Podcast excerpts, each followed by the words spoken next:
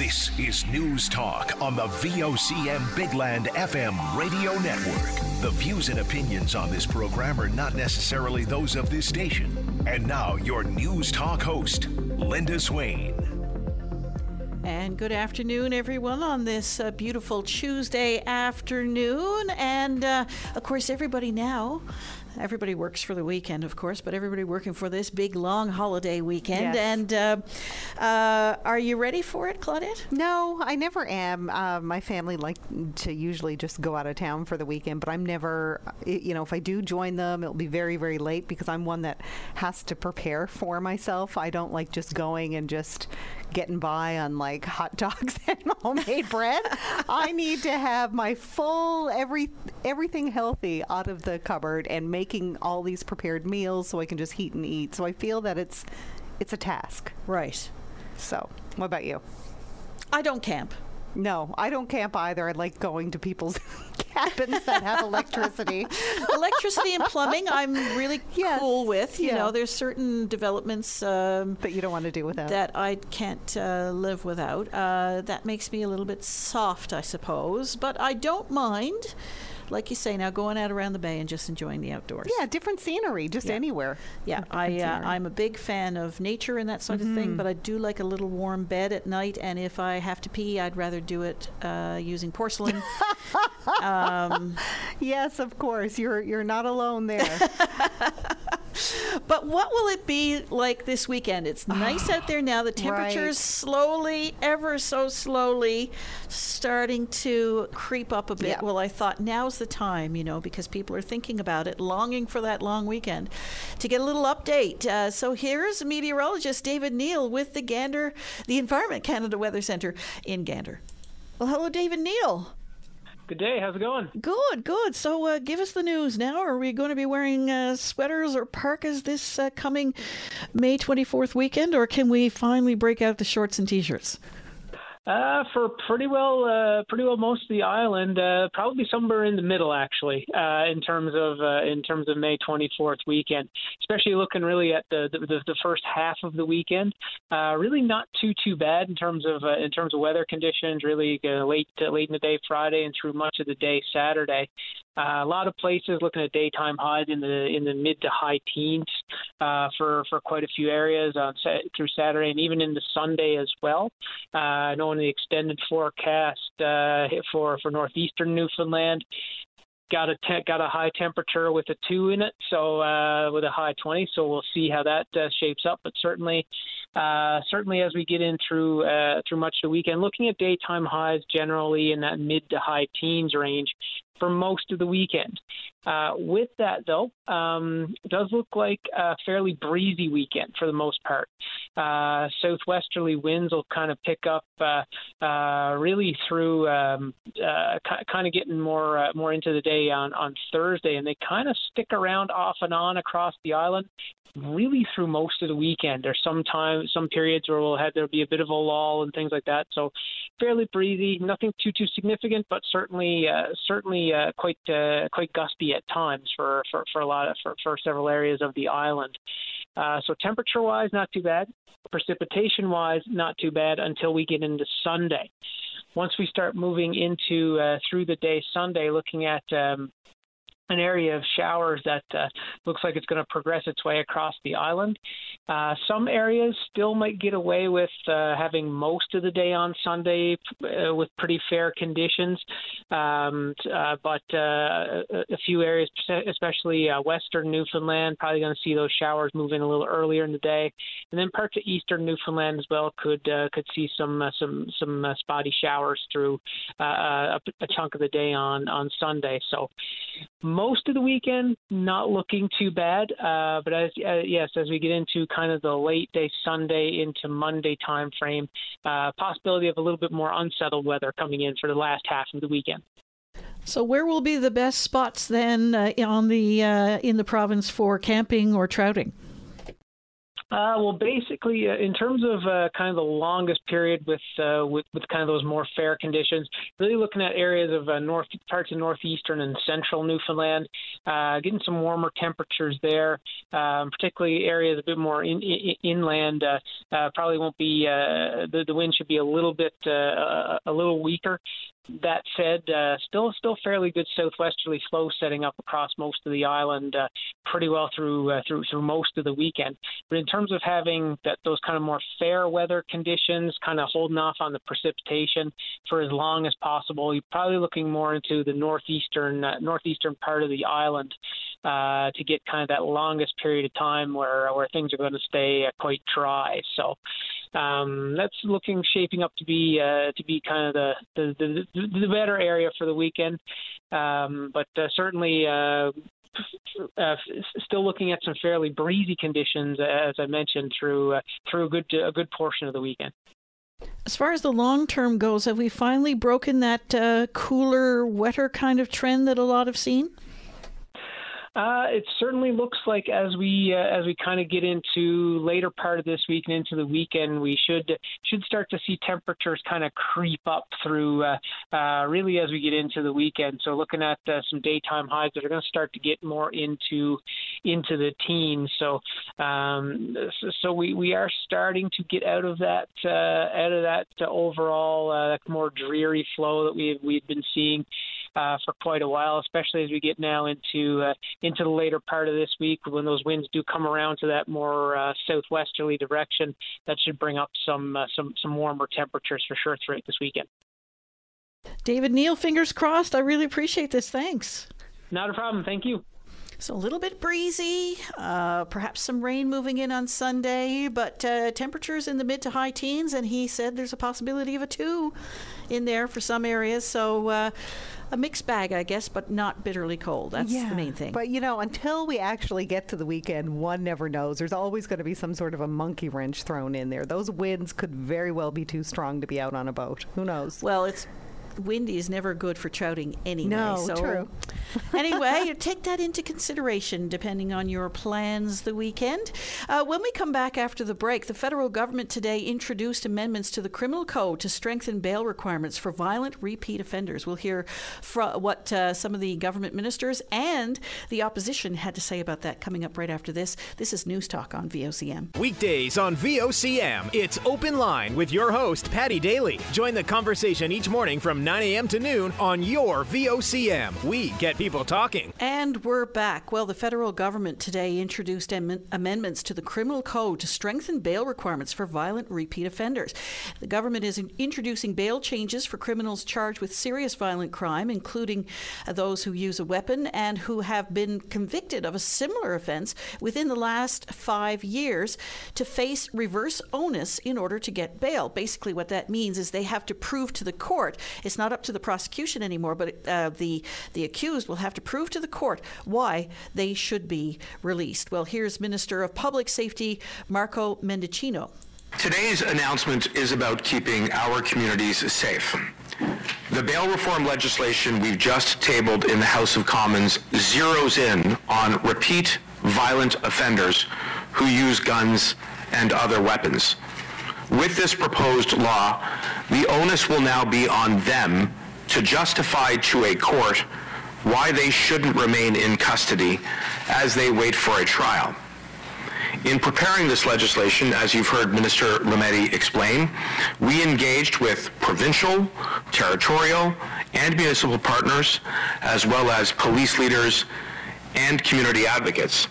And within our own government, we have worked very closely with our colleagues uh, right across the benches, including, and I'd like to single out Minister Bennett, who does extraordinary work uh, in advancing our mental health strategy, and that cuts right to the core of the way in which we can stop crime and loss and tragedy before it occurs. And I look forward to ongoing collaboration uh, with you, Carolyn. Bill C-48 reflects the broad consensus that we heard. We must strengthen our bail system to keep communities safer.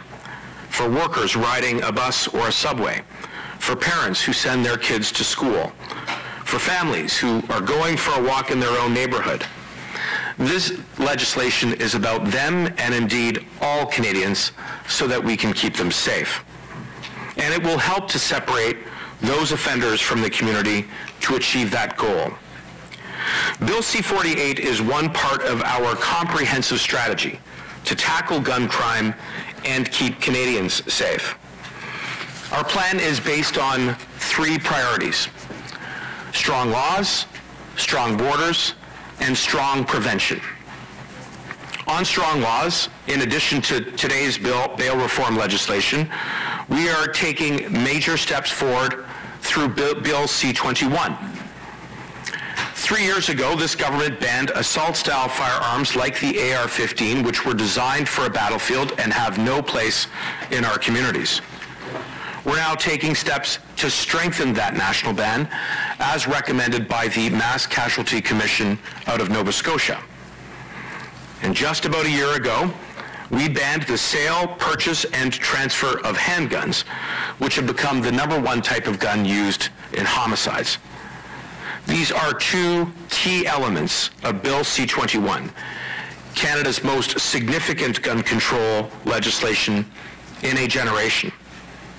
The legislation will also raise maximum sentences against gun traffickers and introduce red and yellow flag laws to address the relationship between domestic abuse and gun violence, which disproportionately impacts women and young girls.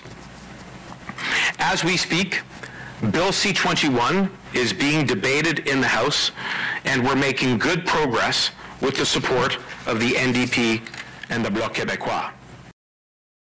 So that is Public Safety Minister Marco Mendicino just a short while ago during that news conference uh, where they outlined he and um, the uh, Justice Minister um, new amendments to the criminal code to strengthen bail requirements for violent repeat offenders. And um, the opposition leader Pierre Pierre Poilievre uh, spoke to reporters just before uh, this announcement. He accuses government of introducing the same so-called catch and release measures already in place, but his comments before reporters in Ottawa got uh, a bit testy today when he was challenged by some of those reporters as to what exactly he means by some of what he's saying. Here's how some of that went just a short while ago.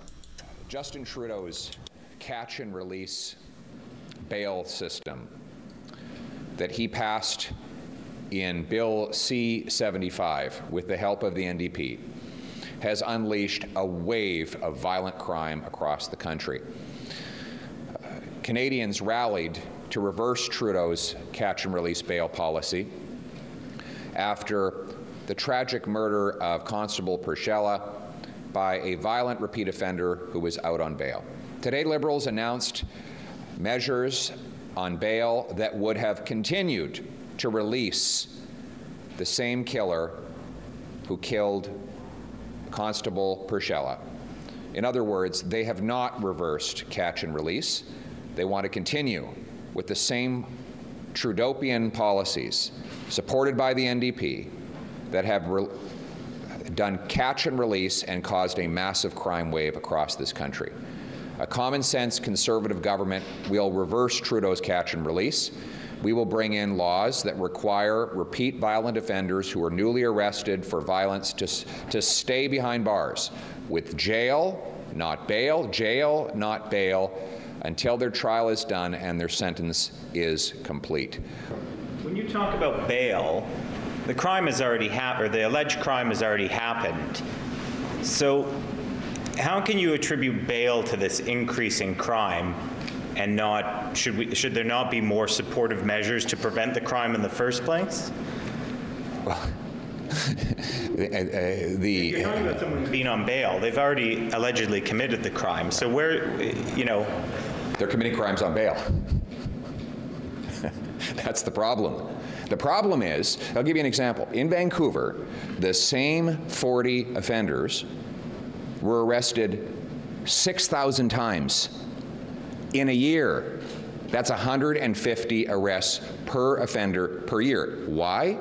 Because they're arrested in the morning, then they're released on bail by noon, they reoffend, they're back in jail by two in the afternoon, and then they're released by the evening so that they can commit their final crime before they go to bed. The failure of the, the system to not support people who have committed crimes, gone to jail, served their, their sentence, you know, and then they're committing another crime. So is this not a failure of things like social services and support for people who have committed crimes? Are you, ser- are you serious? I'm asking you. No, I mean, are you serious? Come on, you're telling me. No, excuse me. Let, let me answer your question. Are you honestly saying that it's society's fault if a repeat violent offender commits 60 or 70 offenses? I think that criminal is to blame for his own actions. He is personally responsible. We're not talking about some kid who made one mistake when he was 19. We're talking about people who do 60, 70 violent offenses. and then they're be, because they're criminals. But why are they criminals? Because they do crime. And why do they do crime? Because we let them out early on bail. So because they I got think we've solved out, the riddle here. Because they got let out early on bail. That's right. They then commit the crime. That's right. So that's what the, that's what all the experts agree is the cause of the crime. So had they stayed in jail the whole time on on bail in in jail, not on bail as you say, they would then not commit crimes. Because they'd be in jail, so they when, couldn't commit crimes. and crimes. when they get out at the end of their sentence, they're crime free? Well, they, we, we can't guarantee that, but what we can guarantee is the period when they're behind bars, they will not be able to do crime. But you seriously don't think that there's got to be some I mean, help with homelessness, mental health, Look, things like that? There's got to be some other thing than just locking people up. First of all, the, what I'm proposing would ultimately lead to less people being locked up. During the previous conservative government, the, the incarceration levels went down because, because we targeted the repeat violent offenders with stiffer jail penalties. Now, and we gave rehabilitation to a young person who made a mistake to get them fixed up and back out into a good life. That makes sense. But we're talking here. Do you know that here's the good news? We have very few criminals in Canada. It's a tiny minority. Like I said in Vancouver, if you took those 40 offenders off the street, you'd have 6,000 fewer people hit over the head with a baseball bat or stabbed at a transit station. It's just 40 people. So take the worst most chronic reoffenders, put them behind bars. Is there homelessness? Yes. Trudeau has caused housing costs to double. Naturally, because of the misery that his woke economic policies have caused people, particularly the poorest people, there's more homelessness, there's more mental health breakdown, there's more misery than ever before. People are asking for help with medical assistance and dying because they can't afford the cost of food. That is what you're going to get when you increase the cost of government and you drive up inflation, taxes, and interest rates. It's also what you're going to get when you legalize crack, heroin, and cocaine, as Trudeau and the NDP have done in BC, and it's exactly what you're going to get when you use tax dollars to give out free, hard drugs to addicts. All of this has caused the phenomenon of everything being broken after eight years of Justin Trudeau.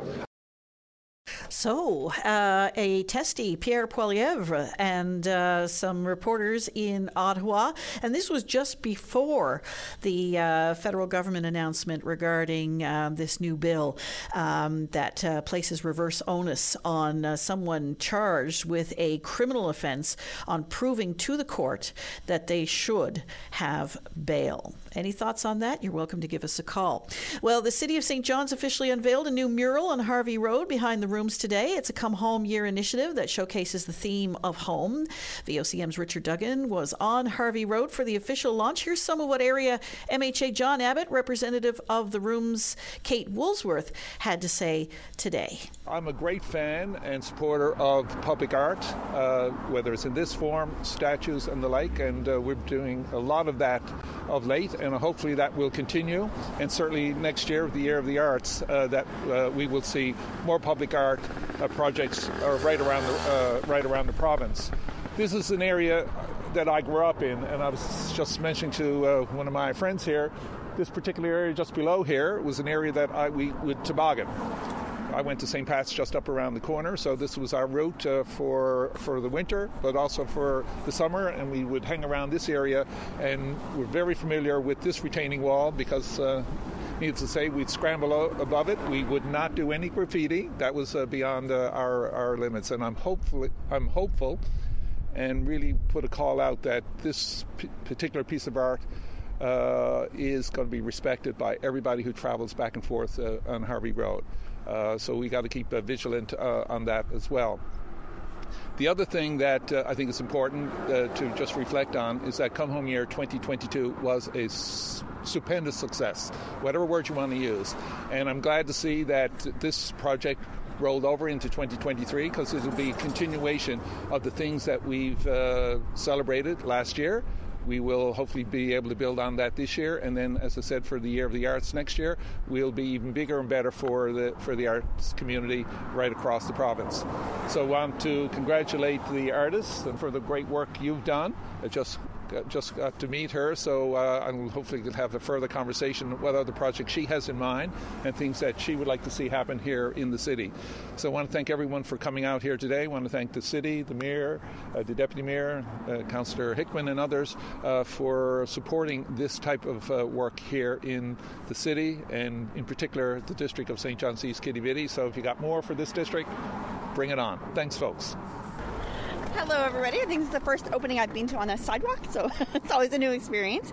Um, the Rooms was really thrilled to be invited to participate in the selection of the artists for this mural, and we're so happy with the result. It's such a wonderful addition to our neighborhood. I'm already hearing from our staff that they feel safer uh, walking along this street, and it really shows the benefit and possibilities and potential of um, artwork in a civic space to uh, just improve the overall life and well-being of uh, our citizens and our tourists as well. So our staff are really going to enjoy um, making sure that our visitors to the rooms know about this mural and that they uh, include this as part of their visit to the rooms. So I really appreciate again being involved, and I thank everyone who uh, who helped make this happen for for the people of this place.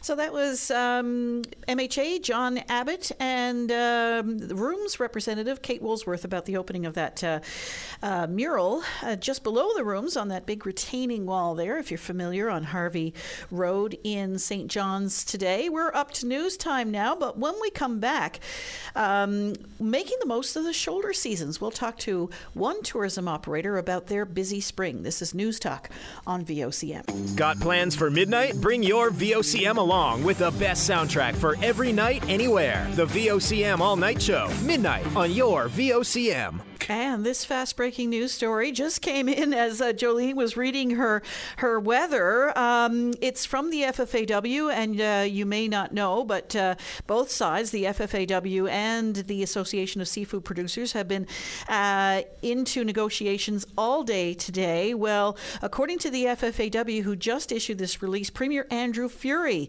uh, played an intervening role between the union and the ASP today. Uh, the FFAW says the Premier's intervention signals the extent of the current crisis and the need for action to find an agreeable solution for harvesters. According to the union, the bargaining committee has been clear, uh, as they have been over the last few weeks, that there is no willingness to fish unless companies move above the 220 minimum price. And um, the ASP says uh, market conditions now are below that level.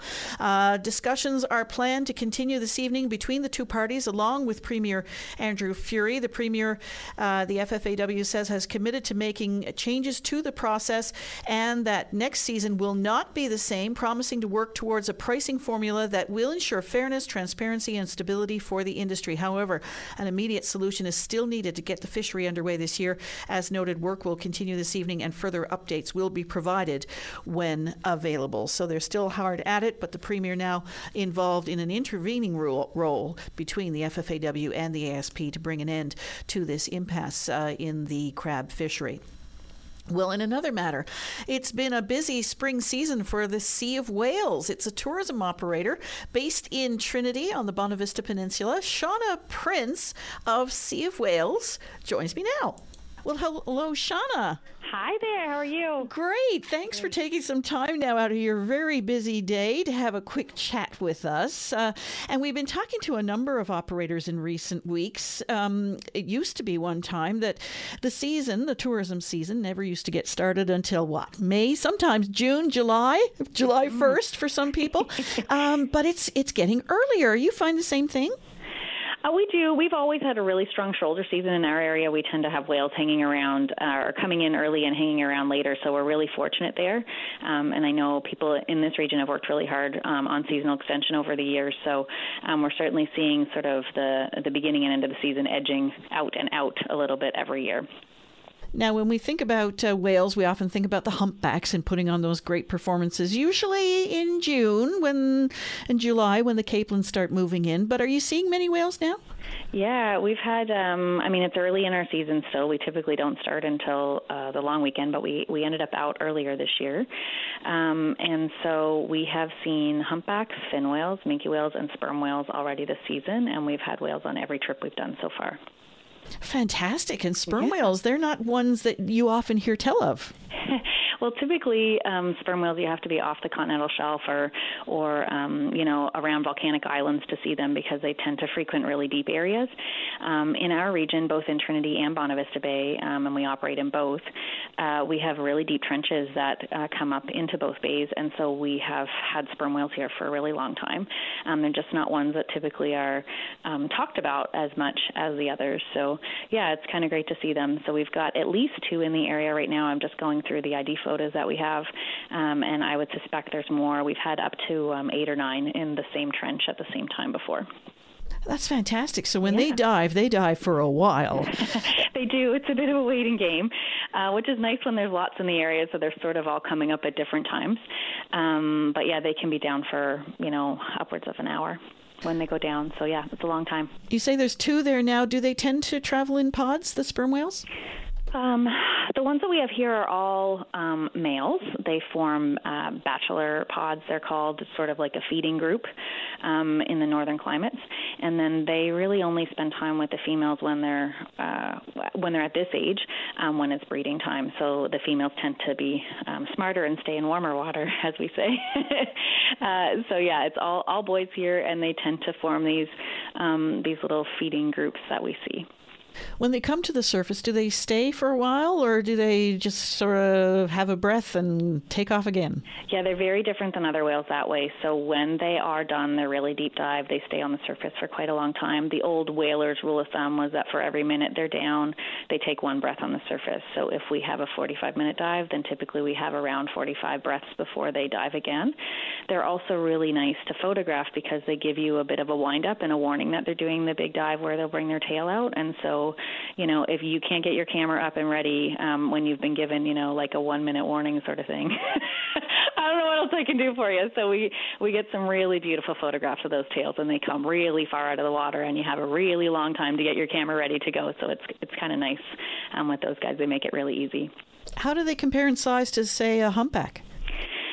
Um, very different shape, but similar in size. The boys tend to be quite large compared to the girls, um, and so anywhere from you know 30 to 50 feet and around the same in terms of weight. So uh, about one ton per foot ish for those types of whales, and that's sort of what we see um, for humpbacks as well. Just sperm whales are sort of narrow across the top and very deep down into the water with that funny little like trapdoor mouth stuck on the bottom. Um, so very different shape, um, but they're the other whales here that bring their tails out of the water. So typically when we're getting reports of whales from people, it's like, well, did you see the tail? And we can be fairly certain usually that it's a humpback. But um, in our waters right now with these guys around, if someone saw a tail. It could be a sperm whale, it could be a humpback. You never know. We've actually even had fin whales um, bring their tails out of the water sometimes here as well. Is that right? Yeah, really cool looking tail also. Is that right? Because you think of fin whales as kind of like the the racing cars of. Absolutely, yeah, they're like greyhounds, very fast, very streamlined. But yeah, we have seen a couple of situations where um, they've brought their tails out before too, and it's really cool to see. It's really um, clean and sleek. Um, yeah, really cool. And of course, the real show show boats, I guess, are the the humpbacks. So you're you're already seeing some. We are already seeing humpbacks. Yeah, the ones that we see now we call um, scouts. So they're ones that come in early and see, tend to kind of come in and see what's on the go. Um, been a fair amount of feeding activity. Uh, most of what we've seen, you can see the vertebra sticking out, so that's not uncommon for um, earlier arrivals and, and early arrivals anyway. They, um, when they're on the feeding ground or when they leave the feeding grounds, don't really feed again until they um, return here. So when they're on the breeding and calving grounds, um, they've sort of you know stored up um, the blubber that they need to sustain them for for the winter. Um, and so they tend to be pretty pretty scrawny by the time they get back here. So it's nice to see them fatten up, um, and it's kind of fun when we get to see some early when they arrive, and then we get to see them later in the season as well, and get them you know see them rounding out and fattening up, and you know you're so proud like you cooked and fed them yourself. But of course I couldn't feed, I couldn't cook enough to keep a, a, a humpback in in Capelin for sure. What's your favorite? Um, I I kind of like the mysterious ones, the ones that are not as well known. So I I really enjoy doing the ID work with all of the species that we deal with. But um, the sperm whales are kind of fun. I really love fin whales. Fin whales are one of those ones where we don't really know a whole lot about what happens, um, and so the mystery that surrounds them is kind of intriguing for me with those guys. See many orcas? We do see orcas, yeah, not typically this time in the season, but later on. So say into like late July, August, September. We've even seen them into October, um, late October. Um, so yeah, they're they're neat to see. Um, often when they come, they clear out a lot of the other whale species that are here because um, often they're feeding on other whales when they're in our region as well. Um, but it's fun to see them. We actually have a, a new zodiac that we just christened last weekend. Her name is Black Sails, and so um, that's what we call it when we see orcas. So all those black dorsal fins together look a little bit like the sails on you know a tall ship, um, and so we call them black sails when we see them. Very curious too. Yes, very curious. Mm-hmm. We've had some really interesting encounters with them over the years. Scary? Never scary. I've never ever felt threatened by them. We've actually witnessed them feeding several times and have even had them bring things to the boat, almost like it's an offering, like a gift. Um, so that's happened two or three different times when we've um, witnessed them feeding on minke whales. Um, so always interesting. Often, like calves, very curious um, to look at you know the people in the boat, the big orange cheesies as we call them in their flotation suits. Um, so always always really interesting to see them and intriguing. We are um, cataloging them and keeping it keeping track of who's where. And um, our friend Arlene Irvin compiles the catalog, and we've shared with um, various different organizations in the hopes that we might make some matches between our whales and, and sort of the Arctic population and and populations in other areas that are not too far by water from us. But we haven't made any matches yet. So um, while the Pacific um, Northwest populations are really well studied, ours there's not as much known about them, and so that again, the mystery that surrounds them is very intriguing. For sure, and I understand that they can travel some really long distances. They really can. I mean, I even encountered someone in our shop yesterday who who said, you know, I I only thought that these whales were um, in the Pacific, um, you know, off Vancouver Island, of course, and, and uh, the Pacific Northwest of the United States. And so, you know, orcas are one of the most widely distributed species of whales um, worldwide. And so, you know, when you look at it that way, it, it's not inconceivable that they'd be here and that they'd also be traveling um, vast distances between populations as well. So uh, this is still only May, early May for that matter. Yeah. It isn't even the uh, May 24th weekend yet, and you're already seeing guests. We are, yeah. There's been, um, you know, a, a lot of people like to travel in the shoulder season because they're not as um, having to plan out as much, and so there's a little bit more flexibility when you travel this time of year. And I think a lot of people that's really attractive for. Um, but we've had a number of people, you know, moving through the area for sure. Yeah. And you've had some uh, other types of activity on the Bonavista Peninsula of late. There's been some film crews in that. Have you seen any of them?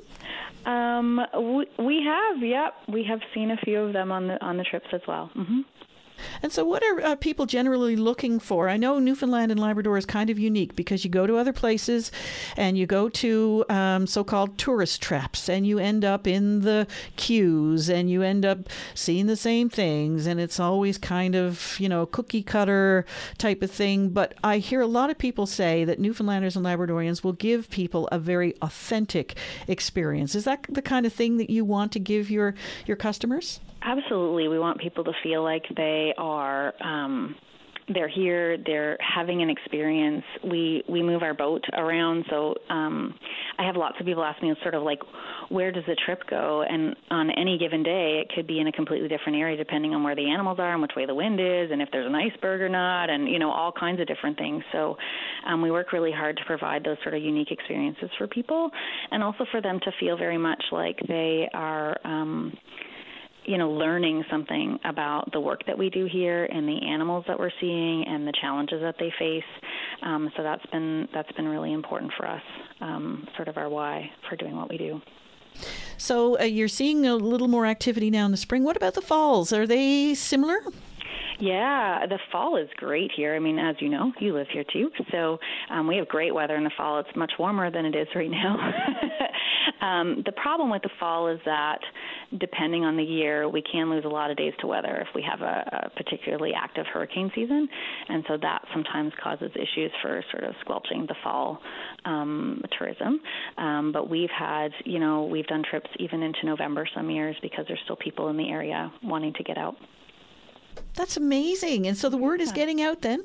It is, yeah. I mean, it's a little harder um, because sometimes the narrative when people are traveling across the island is that you know the whales have been gone for weeks or those kinds of things and they come to this area and i think they think we're lying to them when they see our sightings on the chalkboards on the side of the house that we you know saw whales yesterday sort of thing. So um you know word is getting out and uh we're working really hard to make sure that we're posting on social media and showing people what we're seeing all the time so that they they know what's happening in this area even if it is a little bit different than um you know what's happening in other areas do you find the same thing? Uh, a lot of your guests are coming from places like Ontario. Um, we've had a really good sampling so far this year. A lot of um, from Ontario and Alberta, but we have a lot of people who visit from Europe as well. Um, we have a lot of people from the United States. You know, so it's it's a it's a bit of a mixed bag. But I would say, uh, I don't know, maybe half of our guests so far have been from Ontario. So Europe, that's great. That's a that's a market we're hoping to yes, yeah, yeah, get a little yeah. more recognition in. Yes, absolutely. There's always been lots of European um, visitors to this area as well. So we have a lot of um, people from Holland and people from England and people from um, France in in recent days we've had. Um, so it's it's been really um, really good. We've had a lot of German um, travel groups come through over the years as well. Uh, so you know it's it's it's really good to have this sort of diverse group of people, and it also um, really adds to the experience on the boat when you have people who have had different experiences, and um, yeah, it's it's it's really neat. So they're learning a lot, and you're learning a lot. That's right. Yeah. Yep. And they're really craving that that wilderness experience. I think so too, and the adventure sort of side of things, people really like that. And you know, lots of days we're the only boats out there, you know, and so um, people love that too when they're coming from areas that are particularly crowded and populated, and we really don't have that here. yeah, you don't have to worry about a big really. super tanker coming through and killing everybody. Exactly, or just like traffic, you know, like those kinds of things don't really exist for us out here on the Bonavista Peninsula. So um, it's uh, it's just kind of funny, you know. Uh, like the other day, I had to. Someone was parked talking to someone else. I mean, in the road, and I had to wait for a second, you know. And that's pretty much as much traffic as I'll experience, really. Well, Shauna, it's been a real pleasure having a chat with you. I really appreciate this. Thank you so much. No worries. It's great to talk to you. Thanks so much. Shauna Prince is uh, with a Sea of Whales out of Trinity and Princeton. Coming up, we'll get an update on Marathon Gold's operations in central Newfoundland. This is News Talk on VOCM. Take a break. Join us weekdays from 12:30 to 1 p.m. as we discuss anything and everything that's happening now. It's all on the table during your VOCM lunch break. And we're back. Well, the Valentine Gold Mine in central Newfoundland is on track for first gold in early 2025. Some 500 people will be employed at the mine during the production phase, about 440 currently employed at the site while they're doing the construction. Matt Manson, president and CEO of Marathon Gold, gave the update this morning. This is a project under construction. We're six months into the build. We just put our Q1 results, uh, financial results yesterday, and a project update res- results you know, prior to that. We do that quarterly. So we'll give you some photographs here and a snapshot of where the project is. Um, and just to remind you, we are central Newfoundland, located southwest of the, the traditional mining communities of Buchans, of Millertown, uh, Buchans Junction, Badger, Rapids, Windsor, Bishops Falls. Those are the communities within our social and economic area of influence. Uh, so we're about 80 kilometres down the road from Millertown.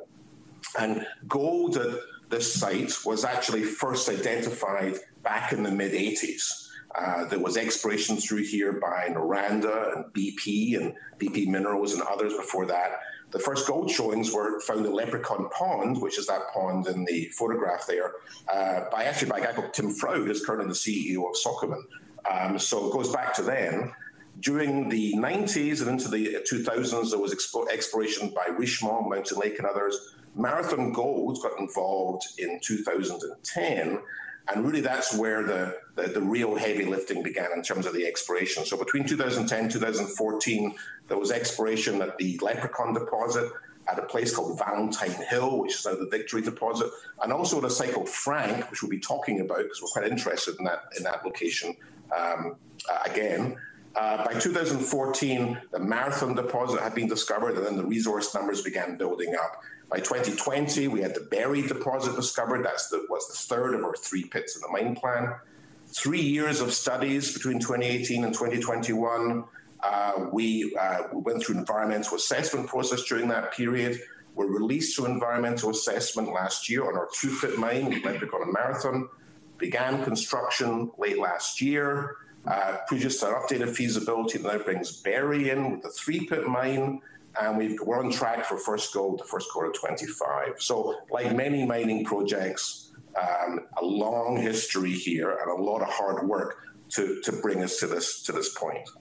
So, just to give you a reminder of what this project is, it's about five million ounces now in all categories, M&I and inferred. Um, good, healthy grades, 1.9 gram per ton in the M&I resource. Open pittable gold that updated feasibility study from December of last year described a 14 year mine life, healthy reserve, um, you know, upwards of 200,000 ounces a year, produced for the first 12 years, uh, healthy valuation.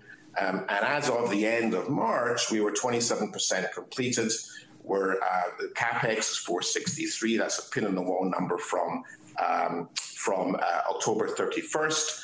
Uh, healthy balance sheet. And we're putting out these quarterly project uh, KPIs um, every quarter. So health and safety is very important. Doing a good job there. No LTIs uh, so far since construction began in October. 440 people employed at this project in some capacity, contractors and employees. Healthy representation from the Newfoundland Labrador there. Um, 27% complete uh, at the end of March, and that's built up mostly at this stage by detail engineering and procurement. Construction at 9%. We're still just getting started, but you know, healthy progress there. And 403 million cost to complete at the end of March. We're getting guidance on cost here uh, as we go through this uh, this process, and and so far so good here on terms of tracking to the uh, to the overall plan. So that's Matt Manson, President and CEO of Marathon Gold, uh, providing an update this morning on the Valentine gold mine in central Newfoundland. Well, inflation rose in April for the first time since it peaked last June, a move some economists say will test the Bank of Canada's decision to pause the hike in interest rates if the economy does not cool as expected later this year. The consumer price index was up 4.4% compared with a year ago. The bump up was driven by mortgage interest costs that climbed 28.5% from a year ago as new home buyers and those renewing mortgages faced higher interest rates. And a lot of uh, Canadians, uh, their travel plans now up in the air as WestJet pilots threaten to go out on strike on Friday to back their contract demands. After the union gave its strike notice, the airline issued a lockout notice. Debbie Rafford booked a flight from Vancouver to Hawaii back in November and is due to fly WestJet on Monday. She says she is beyond upset and frustrated with both sides as her vacation, which includes a non refundable condo booking, is now and limbo. Well, uh, Debbie is not alone there. And uh, in the days ahead, if anybody wants to um, contribute uh, and tell us what they think about that, they're welcome to do so. We'll be back tomorrow. Do join us then. Thanks for listening, everyone.